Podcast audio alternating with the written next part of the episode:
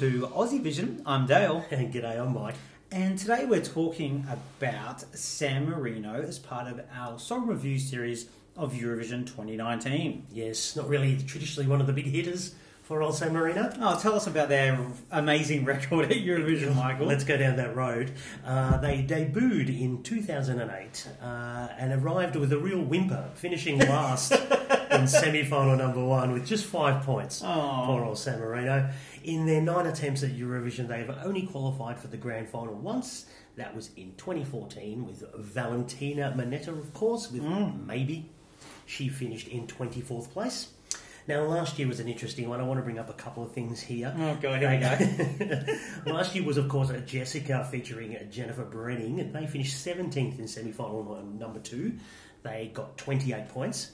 Can I say, of those 28 points, Dale, two points came from the Australian televote. Yes. I think that's a bit of a worry.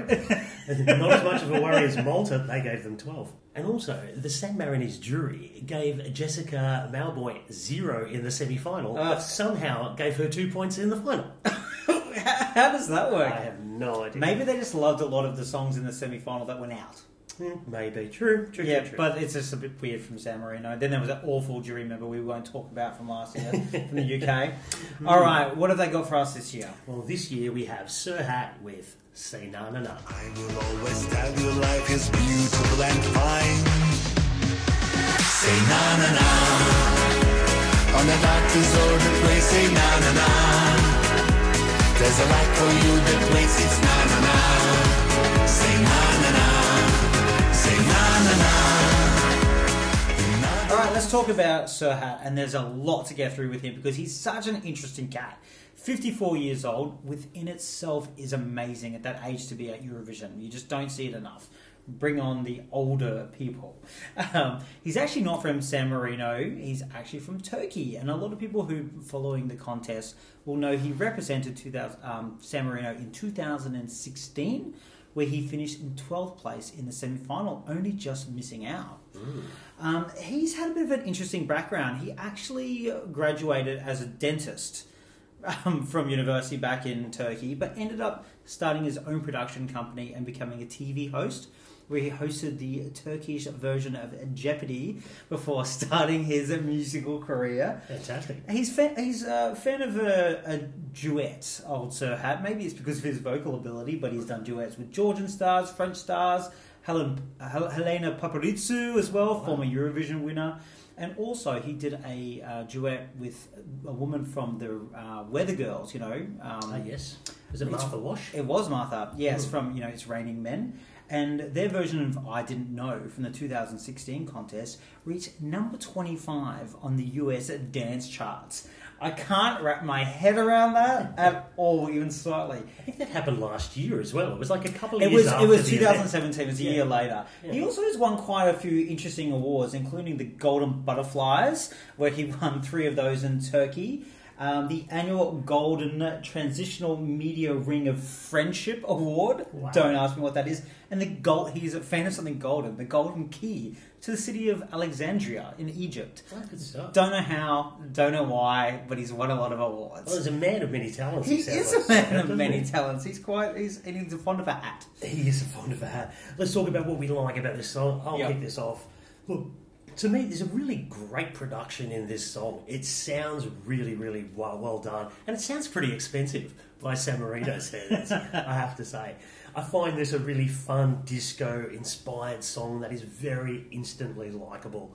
Um, if you can. If you can stomach this kind of cheese, basically, which I can, it's really, really quite enjoyable. I think he learnt from what worked in 2016, uh, and he's playing to his strengths on that. It was the disco sort of stuff that got him through, or almost got him through to the grand final last time, and I think he's come back with a stronger package.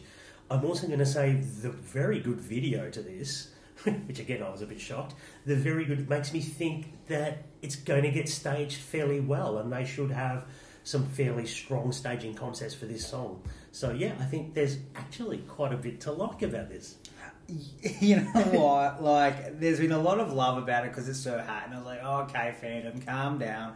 But you know what? It's a fun, enjoyable song, and I like the song. I find myself singing along to it it's cheesy, but it also knows it's cheesy, and that's what you got to do with Eurovision. You've you've got to know it. You've got to know how to ham it up, but do it very well and very slick. Hmm. And I agree with you. Like this is the most expensive thing to come out of San Marino ever. Like Sarah, it is really, really quite impressive for them as well. Always remark on that one. Um, this is going to appeal to a lot of people. They are going to enjoy the song in a televote standard. I think there is something there that'll work, and I totally agree with you. This is totally within his vocal ability because it doesn't go very far vocally, but it's totally he's not pushing himself too far. He's doing what he does well. He's fine tuned from 2016, and also now that we know the running order, he's closing the show. Yeah. In the last five years, only one artist um, who closed the show hasn't qualified. So it has a 90% record over the last five years, which is pretty impressive. So, yeah, you, you kind of have to uh, stuff it up not to get through. Hmm, we'll see, we'll see. Let's talk about negatives. It is a very basic song. I mean, for God's sake, the title is Na Na Na. I mean, you don't get much more basic than that. So I can't see juries really rating this as a composition, which can, unfortunately can make qualification a little bit difficult. Serhat sing talks. He doesn't actually sing. No. We know that. So again, it's not very impressive, but he does it to his strength. So I get it. Lyrically, this is pretty cheap as well and pretty flimsy, but they have definitely milked everything they can out of it and covered that up, sort of thing, with a pretty slick production. So, yeah, ultimately, if you can get past the icing sugar on this, I don't think there's much of a cake there, really. Yeah, that's actually a really good analogy for it because you know what? I've written he's not going to win vocalist of the year. He's not going to ring songwriter of the year. You know, there's not really a lot to hang your hat on here if you're a jury member. This is going to flop hard. And in 2016, it flopped hard with the juries too. They came second last that year, and they came like 11th or 12th with the the televote. So that really pumped them up, and it, it made it impossible to qualify. And I think this is going to be the problem there because the jury is just not going to get behind the song itself. It, it's it's just too simple and basic. Um, other than that, I don't really have any complaints because it's simple and basic done well. Yeah, exactly. So like it's like you've done it well, but you know this can only take you so far. Yeah, I think you hit the nail on the head before as well. It knows what it is, and it does it well. Yeah. There's nothing wrong with that. The only other thing I'll say as a negative is that we are being very forgiving because we're fans. There is a tendency, um, stats have said it before, returning artists do get overplayed in fan polls and betting. And so he's doing well with a lot of fans and even our love of it. I wonder if it was someone who wasn't Sir Haddon and wasn't San Marino, if we'd be so forgiving. I think we'd be pretty pretty harsh on this song.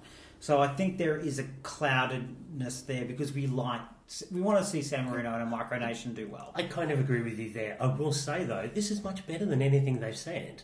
I mean, we we Doesn't mean it's good. took the you know we took the Mickey out of out of Jessika. We also took the Mickey out of Valentina and Jimmy because it was rubbish. Yeah. you know. Ultimately, But if this is France really singing the song, we'd rip it to shreds. yeah.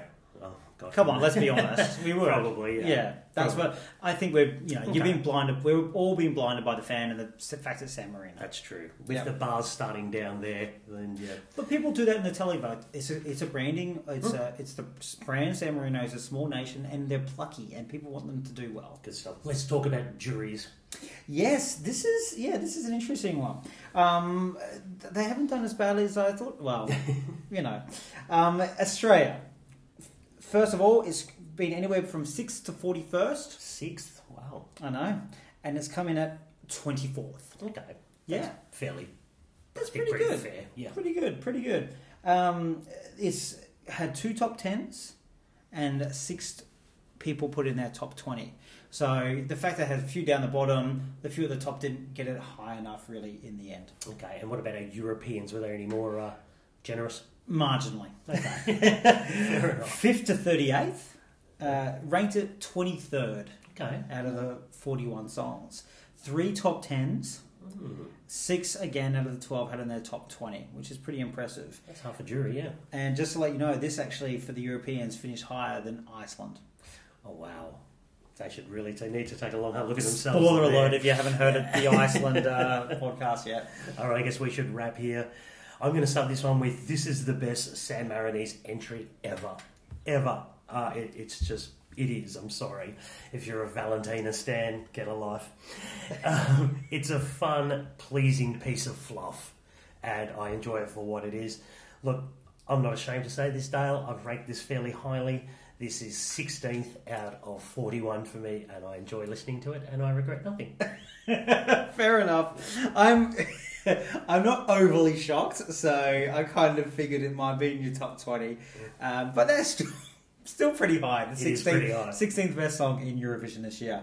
Um, ah, God, I, I have to really begrudgingly agree with you.